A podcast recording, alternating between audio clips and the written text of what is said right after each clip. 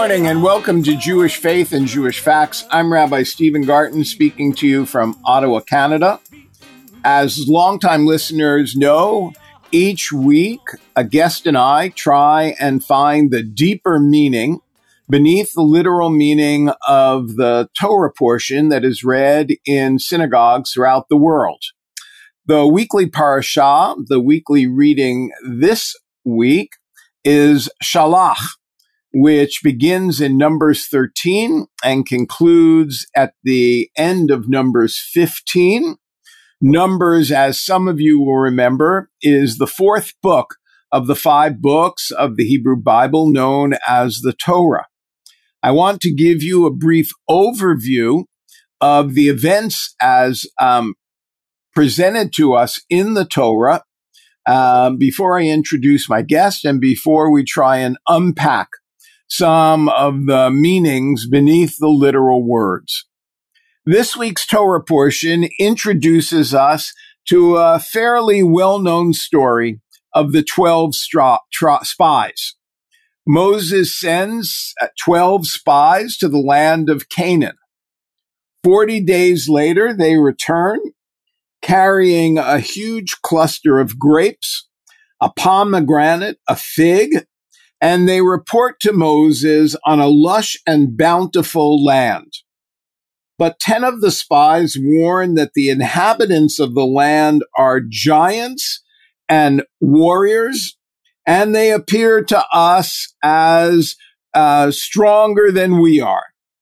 Only two, Caleb and Joshua, insist that the land can be conquered as God has promised.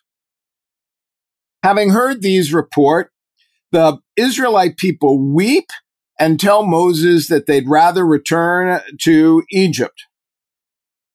God decrees that the Israel's entry into the land shall be delayed for 40 years during which that entire generation that came out of Egypt will die in the desert.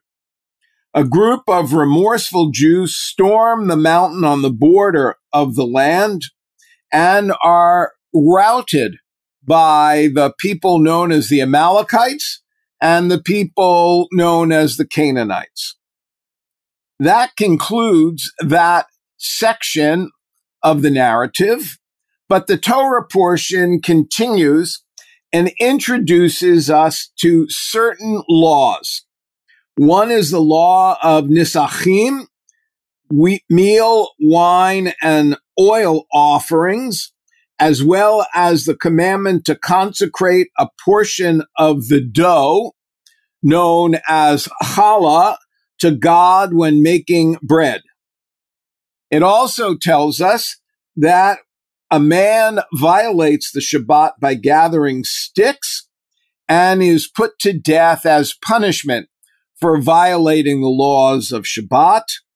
God once again instructs the Israelites to place fringes, tzitzit, on the four corners of the garments so that they would have a constant reminder to fulfill the mitzvot, the divine commandments that are presented throughout the Torah.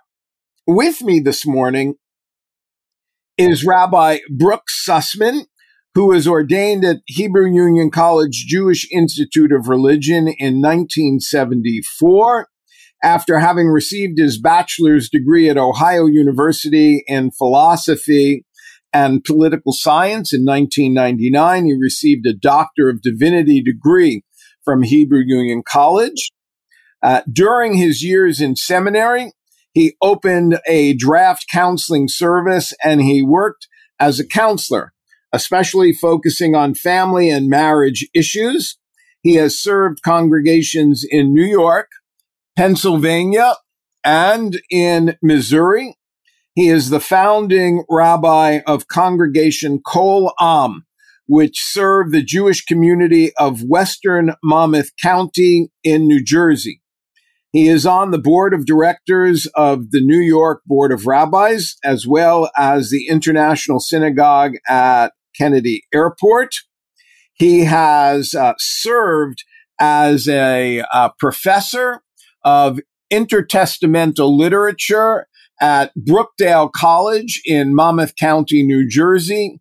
And he is known in his rabbinate as a wise uh, and honest teacher of Torah. Once again, it's a pleasure to invite uh, Rabbi Sussman to Jewish Faith and Jewish Facts. I will change my last name to Wise and Honest. Thank you. I, have uh, had the honor and pleasure of uh, being a participant uh, with you, my rabbinical friend, for any number of years, and I'm thrilled to be with uh, your listeners.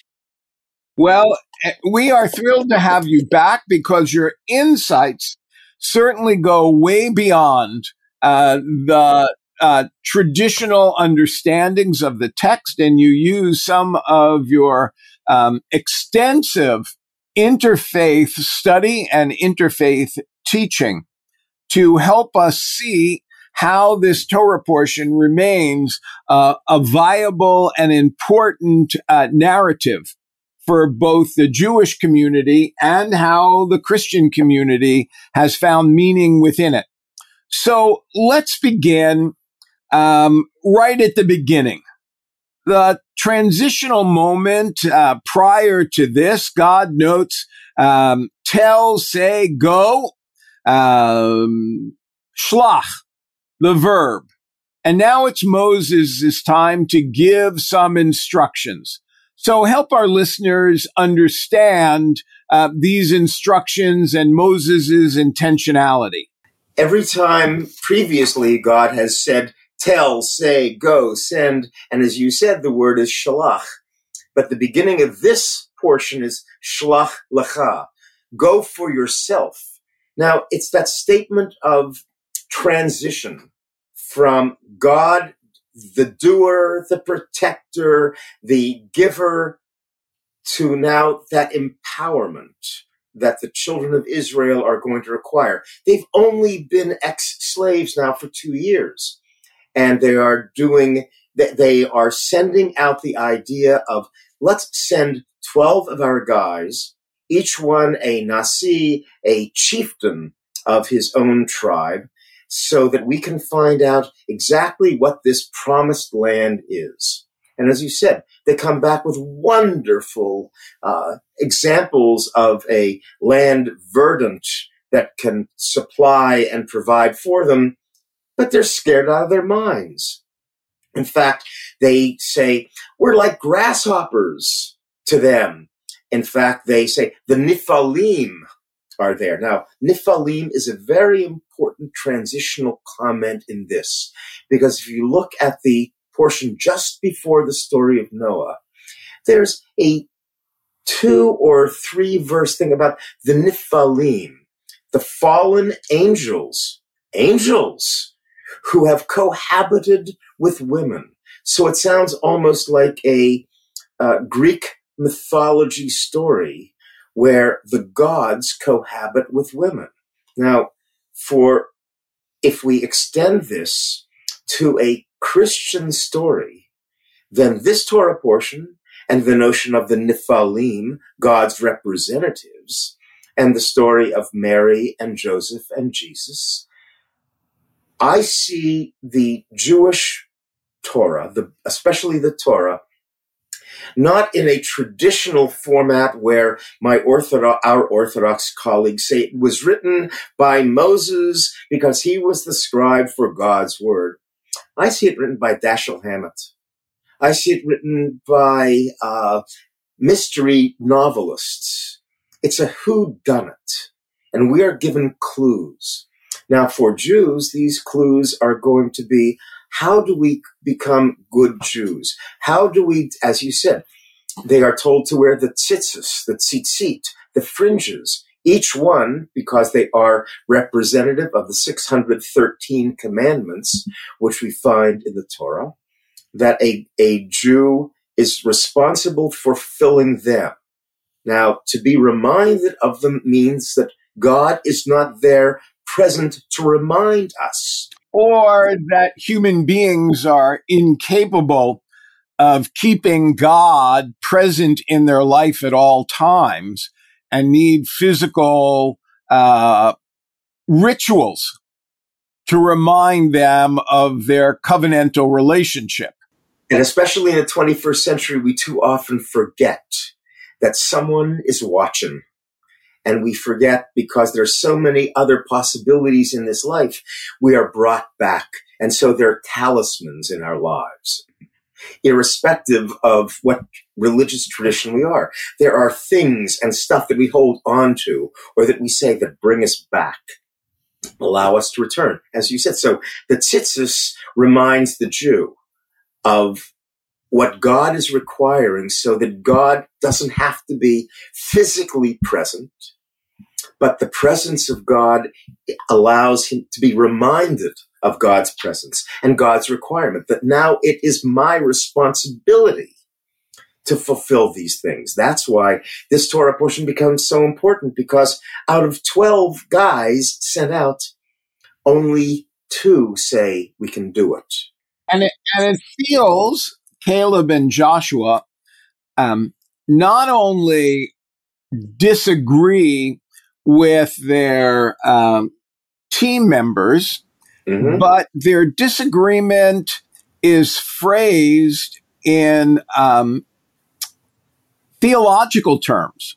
It's not that they disagree about whether there are Nephilim there or whether the land is uh, a land of milk and honey. It is if we have faith, we can do anything. And yes. you, my cohorts, um, are suggesting that you have no faith. That's exact. These are these are individuals who have now generationally been born in in Egyptian slavery. They have a slave mentality. The only two who can say we can do it, we must do it, are Caleb and Joshua. Now, those two individuals become so very important. Joshua receives the mantle of prophecy, essentially, and control from Moses. But who is Caleb? Caleb is of the tribe of Judah. And he is going to marry Moses' sister Miriam. And so we have the Mosaic story and the tribal story linking. And so we have a telling of the future, who is going to be important and what tribe is going to ascend. Because initially, once the children of Israel create this commonwealth, the first monarch was to be Saul from the tribe of Benjamin, the weakest of all the tribes. And as you noted the Amalekites, the Amalekites are the hated nation whom God said, wipe them off the face of the earth. So let's remind let, let's just remind our listeners who may not be up to biblical history that the Amalekites appear first in the book of Exodus, in which during the um, march uh, out of Egypt, we are told that the Amalekites attacked the Israelites from the rear attacking the weak, attacking the weakest, the weakest, and attacked. Um, what the Torah tells us are the women and children, um, and that there then is a battle in which um, the Israelites uh, are successful in protecting their march and defeating the Amalekites at that time. But the Torah tells us twice that the Israelites should remember the Amalekites for what they did on the march out of Egypt. Zachor et Amalek. Exactly. Remember Amalek and remember him generation to generation and blot out his name. And tradition does two things, as we talked about ritual and the need for reminders. Um, two things to help us remember the Amalekites. One, the Shabbat, the Sabbath before the holiday of Purim, is called Shabbat Zachor, um, in which we uh, read not the Torah portion, but a uh, additional Torah portion about what the Amalekites did. And why do we do it on that Shabbat? Because the um, villain of the Purim story, by the name of Haman, who um, is theoretically a Persian, we are told in the book of Esther that he has Amalekite roots. Yes. people have asked, why is the story of Esther even in the Bible? It's because it is the final fulfillment right. of God's necessity that Mordechai represents the Jewish people and Haman represents the Amalekites. He is an Agagite and it was Agag that Saul didn't destroy. So finally we have the denouement, the conclusion of God's requirement. And so we can move from there to the story of Ruth. We can have the story of the future of the children of Israel going through the entire Torah and, and Tanakh, the Bible story liturgy, that it either is a conclusion or a continuation. So I interrupted you to make sure that our listeners kind of had this backstory, but you were um, trying to help our listeners understand why Caleb of the tribe of Judah is so central beyond this story. Now, he doesn't usually show up as an important figure in the Torah. Perhaps in the Cecil B. DeMille film, he has uh, a greater role, and some of our listeners may not even know of that movie from the 1950s. But in that movie, he had a more central role, uh, playing off as the compatriot of Joshua. Yes. But here, and as you said, as the husband of Miriam, Moses' sister, but you're suggesting something more significant about Caleb than just being the uh, Tonto to uh, Joshua's Lone Ranger. He's not the wingman. Right. Um, I suppose there are more modern, um, you know, uh, interpretations of that, m- metaphors. But help our listeners understand more deeply where you see Caleb and the tribe of Judah having some resonance beyond this uh, episode in the book of Numbers. For the Christian listeners among us, there's the belief that Jesus is the chosen one, the Son of God. Well, for Jesus to do that, there are certain requirements for him to be the fulfillment of the mission of the children of Israel, which many Christians believe him to be, which is why the New Testament, when it's written, and I have the text beside me, the text is written uh, by the New Testament of our Lord and Savior Jesus Christ, brought to us by the Society for Distributing the Holy Scriptures to the Jews, coming out of London, England. And the whole notion that the New Testament is not known as the New Testament or the Christian Bible, it's known as Habrit HaChadashah, the New Covenant. Now, the first covenant was made with the children of Israel. Christians believe that a new covenant was struck through Jesus. Well, why and how? Again, we get the mystery novel with the clues. For Jesus to be Yeshua HaMashiach, Savior, the Anointed One, he has to fulfill certain things according to Jewish law. One, he has to be of the tribe of the monarchy. The tribe of the monarchy is the tribe of Judah. Hence, we have Caleb. Caleb is going to be of the tribe of Judah, Judah being one of the 12, one of the sons of Jacob. Judah, da- David and Solomon become the first of the monarchs.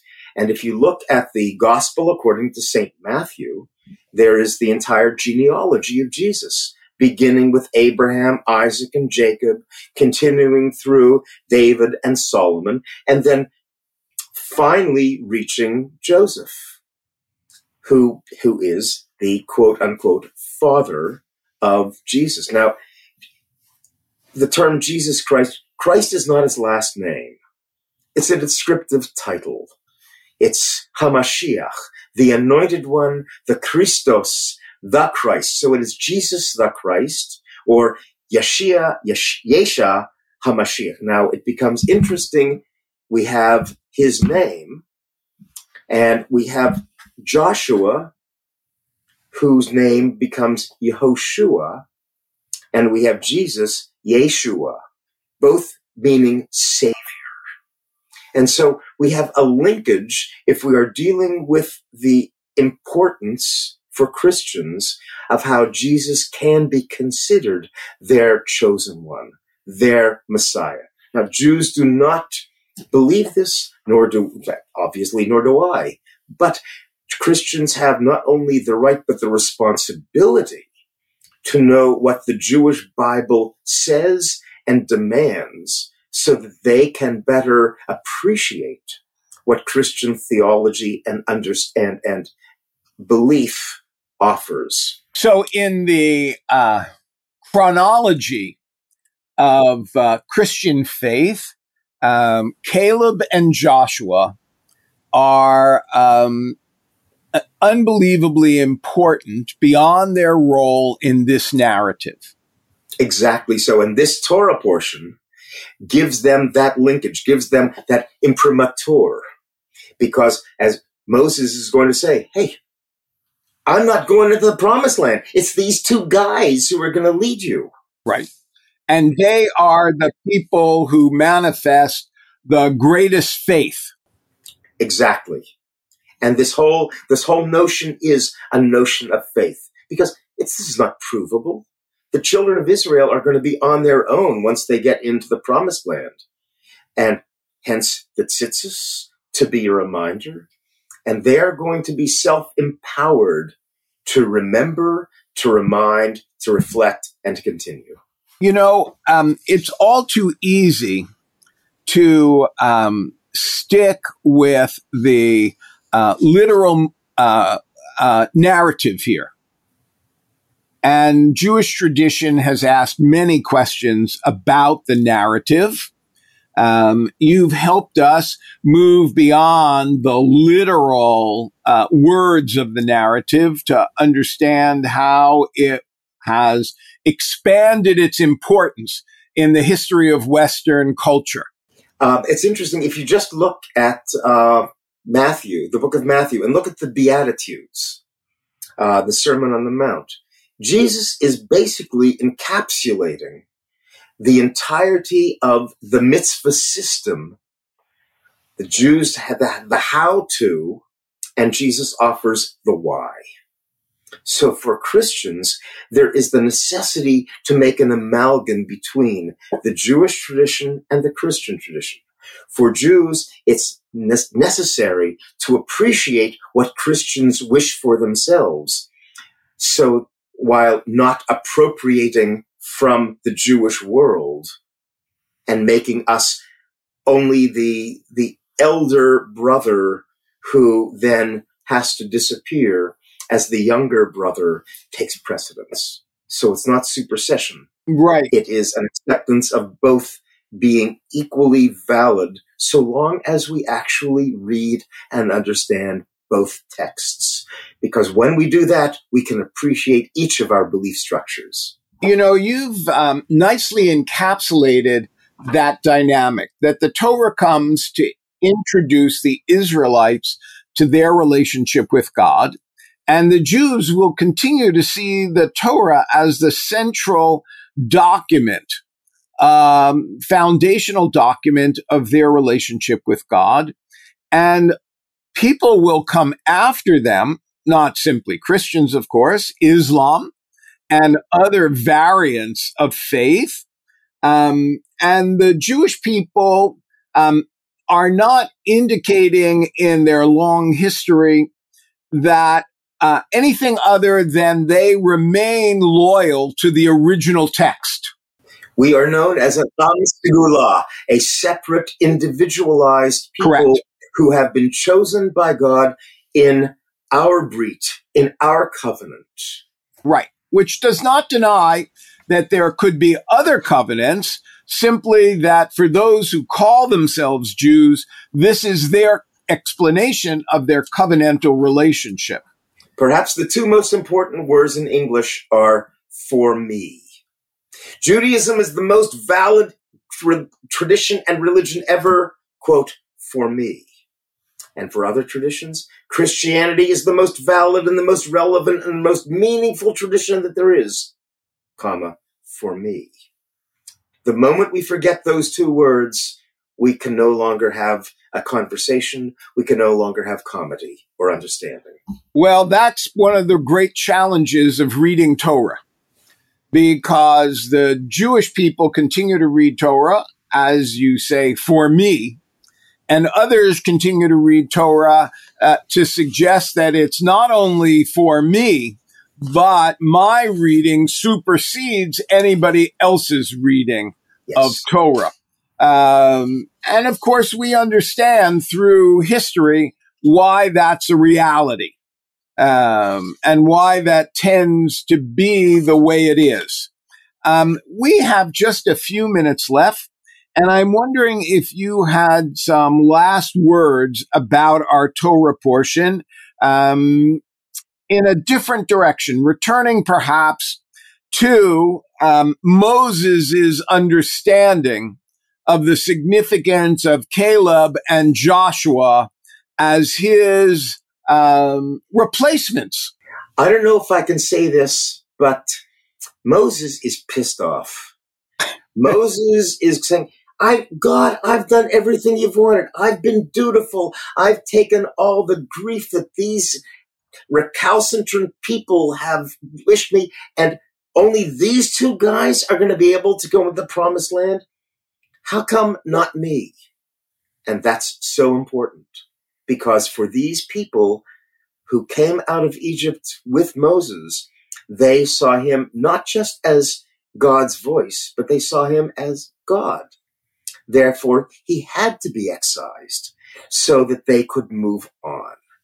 We never believed in iconography or looking at a, an individual as God-ish God like. We've always had the mitzvah system and tr- the tradition to follow. They had to let go of the man, and I feel sorry for Moses, but hey, Jack, that's just the way it's got to be. Um, well, you know, the Torah is very clear. It's not going to tell us where Moses is buried. Exactly. We can't make we can't make pilgrimages there. We exactly. can't not we can't not move from that spot because that's where our guy is. It, it has been a pleasure to speak with you. My guest this morning is uh, Rabbi Brooks Sussman from Monmouth County, New Jersey. Um, and I thank him for helping us understand the deeper meaning of this. You can hear a recording of our conversation on CHRI 99.1 FM or as a podcast on chri.ca or anywhere you download your podcasts from iTunes or other sources. For Jewish Faith and Jewish Facts, I'm Rabbi Steven Garten saying shalom and have a good day.